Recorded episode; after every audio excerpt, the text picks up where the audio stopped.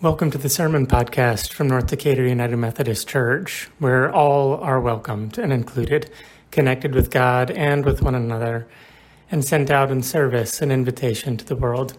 Each week we bring you the most recent sermon from me, Patrick Faulhaber, or from guest preachers. Thank you for listening and subscribing. Would y'all pray with me? Holy God, may the words of my mouth and the meditations of all of our hearts be acceptable in your sight, O God, our rock and our Redeemer. So that whether it's because of me or even in spite of me, it would still be your word that is faithfully proclaimed and your name that is glorified. Amen. Affirmations of faith are complicated. I know I've had some conversations with some of y'all that having a creed that you have to believe every aspect of is complicated. Because the kinds of things that we affirm are complicated. so much of our scriptures tells us that the wisdom that comes to us through faith is about ex- uh, exploring a mystery and so when we try to articulate any aspect of that, of that mystery, all of it seems to fall apart in our hands.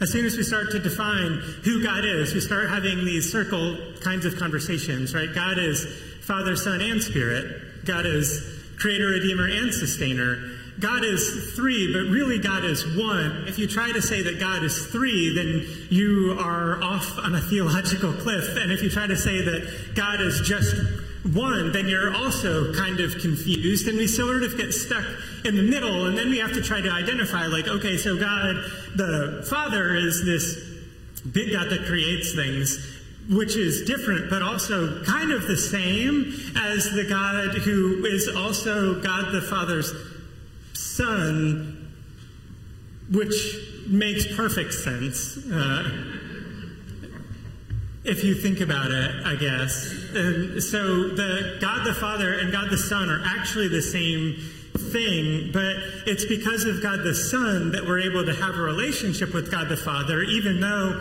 there isn't really a distinction between the two things. But the way that we're, ha- we're able to have a relationship with God the Father is because of Christ, but not through Christ, through the through the Spirit, and the Spirit is the one that connects God the Father to us through Christ.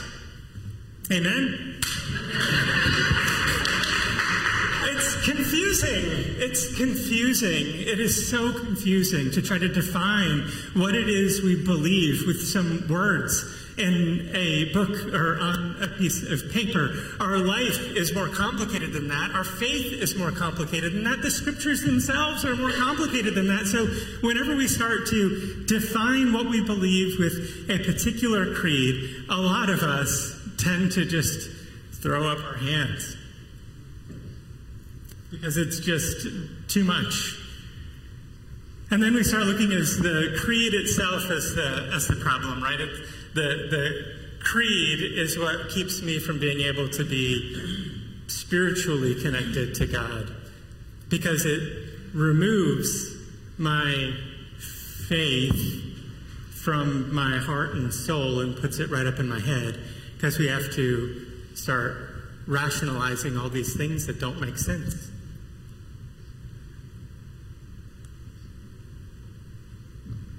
This has been the challenge for for me too.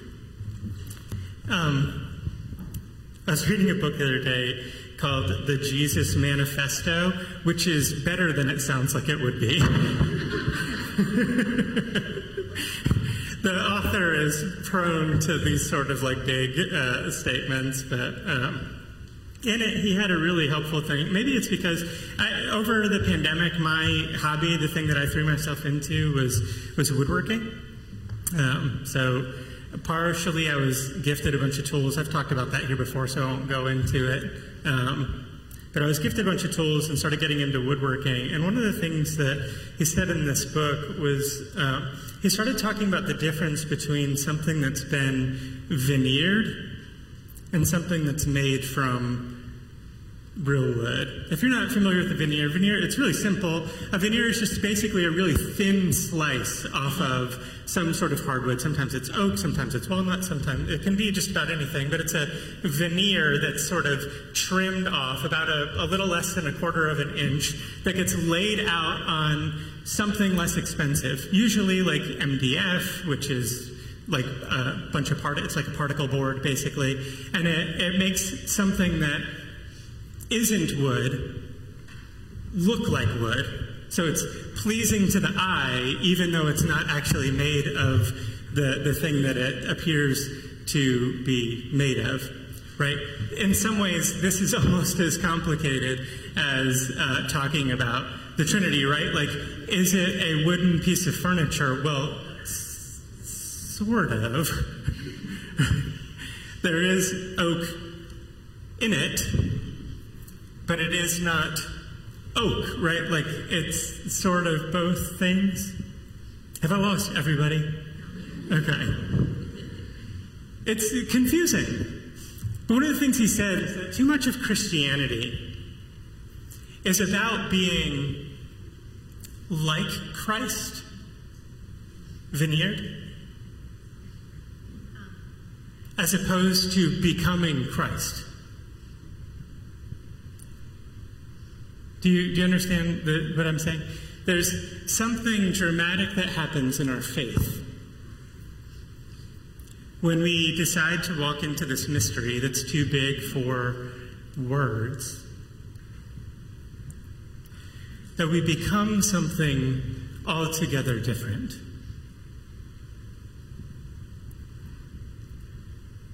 And too much of our faith and I mean this when I say our, I don't necessarily mean you like a pointing, waggling finger. I mean like collectively, it's hard to let the core of ourselves be changed into something altogether different.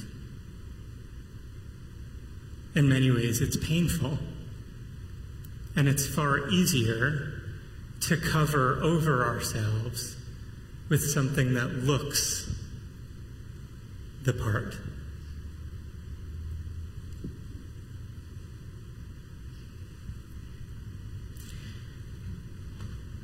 In the book of Ephesians, um, which is a really cool book, just a weird, nerdy deep dive. The book of Ephesians, in the first versions of it, like the earliest versions of it, there actually is no city name. It's not authored to the Ephesians, it's authored to the church. And over time, as it got circulated, the title Ephesians started showing up more and more. This letter, uh, written to a group of believers, isn't about the city of Ephesus, which is part of the reason why, if you've ever read it, it tends to be the most vague of Paul's letters, because he's writing to the people of faith who are all together Gentiles and Jews, men and women and children, basically a diversity of what the first century folks would look like and what is now, you know, Palestine, Middle East ish areas. He's writing a sort of complicated letter to a group of people that aren't particular enough to give very specific instructions on what it means to be to, to live a life of faith, but giving a more expansive read on what it means to live as unified siblings in Christ. And so in the second chapter, starting at verse 11, he has these things to say. So remember, that once you were Gentiles by physical descent who were called uncircumcised by Jews who are physically circumcised. At that time, you were without Christ. You were aliens rather than citizens. You were one thing, not another, and strangers to the covenant of God's promise. In this world, you had no hope and no God. But now, thanks to Christ Jesus, you who once were so far away have been brought near by the blood of Christ. Christ is our peace. He made both Jews and Gentiles into one group. With his body, he broke down the barrier of hatred that divides us. He canceled the detailed rules of the law so that he could create one new person so that he could create one new person out of two groups, making peace. He reconciled them both as one body to God by the cross, which ended the hostility to God. When he came, he announced the good news of peace to you who were far away from God and to those who were near. We both have access to the Father through Christ by the one Spirit. There it is. So now you are no longer strangers and aliens. Rather, you are Rather, you are fellow citizens with God's people, and you belong to God's household. As God's household, you are built on the foundation of the apostles and prophets with Christ Jesus himself as the cornerstone. The whole building is joined together in him, and it grows up into a temple that is dedicated to the Lord. Christ is building you into a place where God lives through the Spirit. Praise God, this is the Word of God for us, the people of God. Thanks be to God. Did you hear it? It's fundamentally about an identity change. Something dramatic is happen is happening and has happened because of the person Jesus, who's also bigger than the person Jesus, and is now this this larger Christ figure. And with Christ, it's so complicated to talk about. With Christ, but it's so wild. With Christ, we are made into something new, and that something new is the building blocks of the foundation of a temple for the worship of God. And in that temple, all good things come to pass. In the temple, built by and through Christ, where all the people who make up this building and this community, in this temple, there is no one with need. Everyone has all that they need because fundamentally we are supporting each other, caring for one another, loving one another, holding one another. The, imagery of the temple is so powerful because there, if you removed a wall here, the building would collapse on itself. I've never looked at that brick before. That one right there, the one with the little like black dot up in the top right corner. I've never looked at that brick before. But without it, the space would collapse.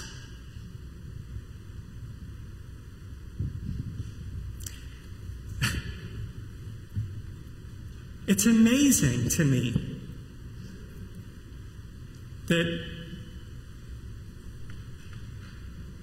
everything relies so deeply on the smallest things. In my mind and in my heart, it is so easy to diminish the people who seem to play the smallest of roles because they don't change the world.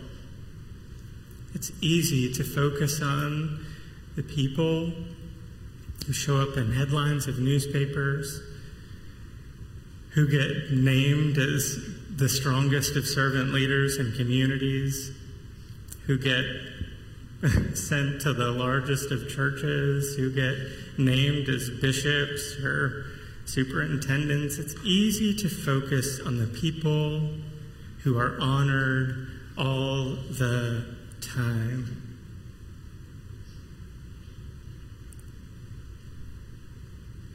But fundamentally, because of Jesus, those distinctions are meaningless. Absolutely meaningless. Every single brick to this wall matters to the structural integrity of this space of worship. Every pane in these glass windows, however dull, insignificant, holds up the banner of the picture itself. Every fishing line attached to this pole holds up the banners that remind us of the beauty of God. There is nothing insignificant. Through God, nothing is wasted. Nothing. And by extension, no one. When we affirm the mystery of our faith with all of these words, I mean, I don't know if you ever noticed, but we, we change tense in the same paragraph describing who Jesus is. Has anyone ever picked up on that? Uh, I believe in the incarnation of God through Jesus Christ. Even when humanity seems hopelessly flawed, Christ becomes human in Jesus. Jesus lived among us, right? Because it's complicated. Was Jesus born or is Jesus born? Was Christ present or is Christ present? It feels like a grammatical error, but it's because of the truth here that through you, even if you're a brick no one's ever looked at, through you, through you, the structure the tangibility of community, of love, of grace is held up. Through you, like you hold up the community of faith. And we know that only because of what Jesus of what Paul tells us about Jesus and about our role in the community. I realize I'm not making sense, and I, I want to make an excuse for myself. I, uh, yesterday I did a race, and so my head is in a thousand different places, and also I'm exhausted. But I cannot think of any way that is more clear to say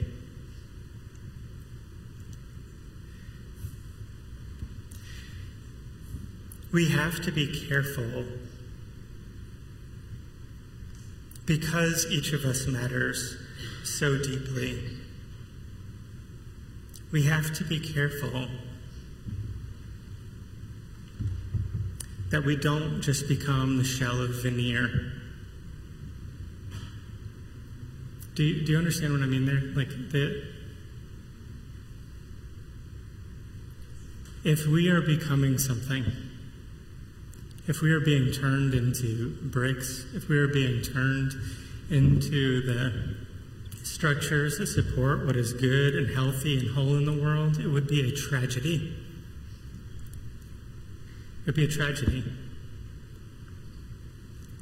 If all of those were just affects rather than aspects of who of who we are. If we speak of love but do not have it, if we speak of grace but do not offer it, if we speak of joy but do not allow ourselves to bubble over with it, if we speak of love, joy, peace, patience, kindness, goodness, gentleness, self control, if we speak of these things, but do not have them. The building blocks of our society are built simply with a veneer. And it becomes a perfect description of why so much of our collective church is failing now. Because we have prioritized the prettiest bricks We've prioritized the easiest to look at, easiest to be around, without a care for what lies underneath the surface.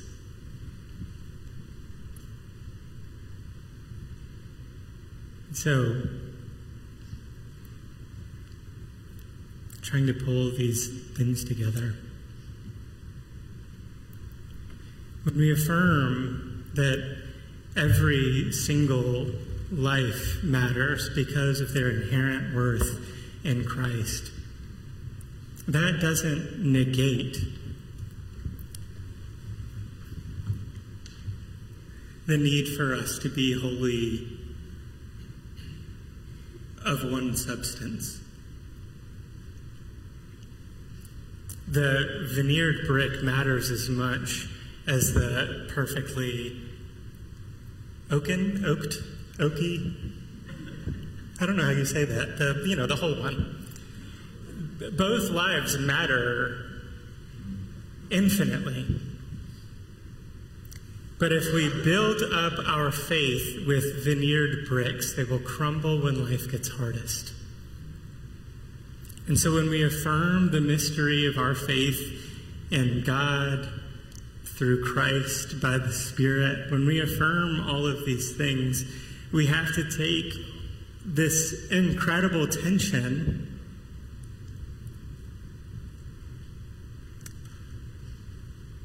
into our lives of prayer so that we can discern without shame, which is why prayer is so essential, without shame, where what aspects of our lives are veneered over and need to be transformed. We need to allow that to happen, not with shame, not even with guilt, just a need to be renewed. I learned the other day that I say this too much, but it is apparently the one thing that I say, and it is this You are infinitely valued. You are beloved beyond any of your comprehension by a God who loves more deeply than you could ever understand. Period, whole stop. And also, you're pretty messed up sometimes. You're not perfect, and neither am I. And this is the tension we hold through Jesus. We are both things beloved, good, valued, and a little messed up. And if we can hold those two things, which seem to be in opposition to one another by the standards of my own life, if we can hold those two things, which seem to be in opposition together, we will see the opportunity that waits for us. Because our lives won't be veneered. They'll be built up from a foundation, from a firm rock who is consistent and present, drawing us into the same resurrection that he steps into 2,000 years ago and continues to walk in now. And it is through that hope that I am grateful. Amen. Thanks so much for listening to this week's sermon from North Decatur United Methodist Church. If you like this podcast, please leave us a review on iTunes. And if you want to learn more about our church, you can visit us at ndumc.org.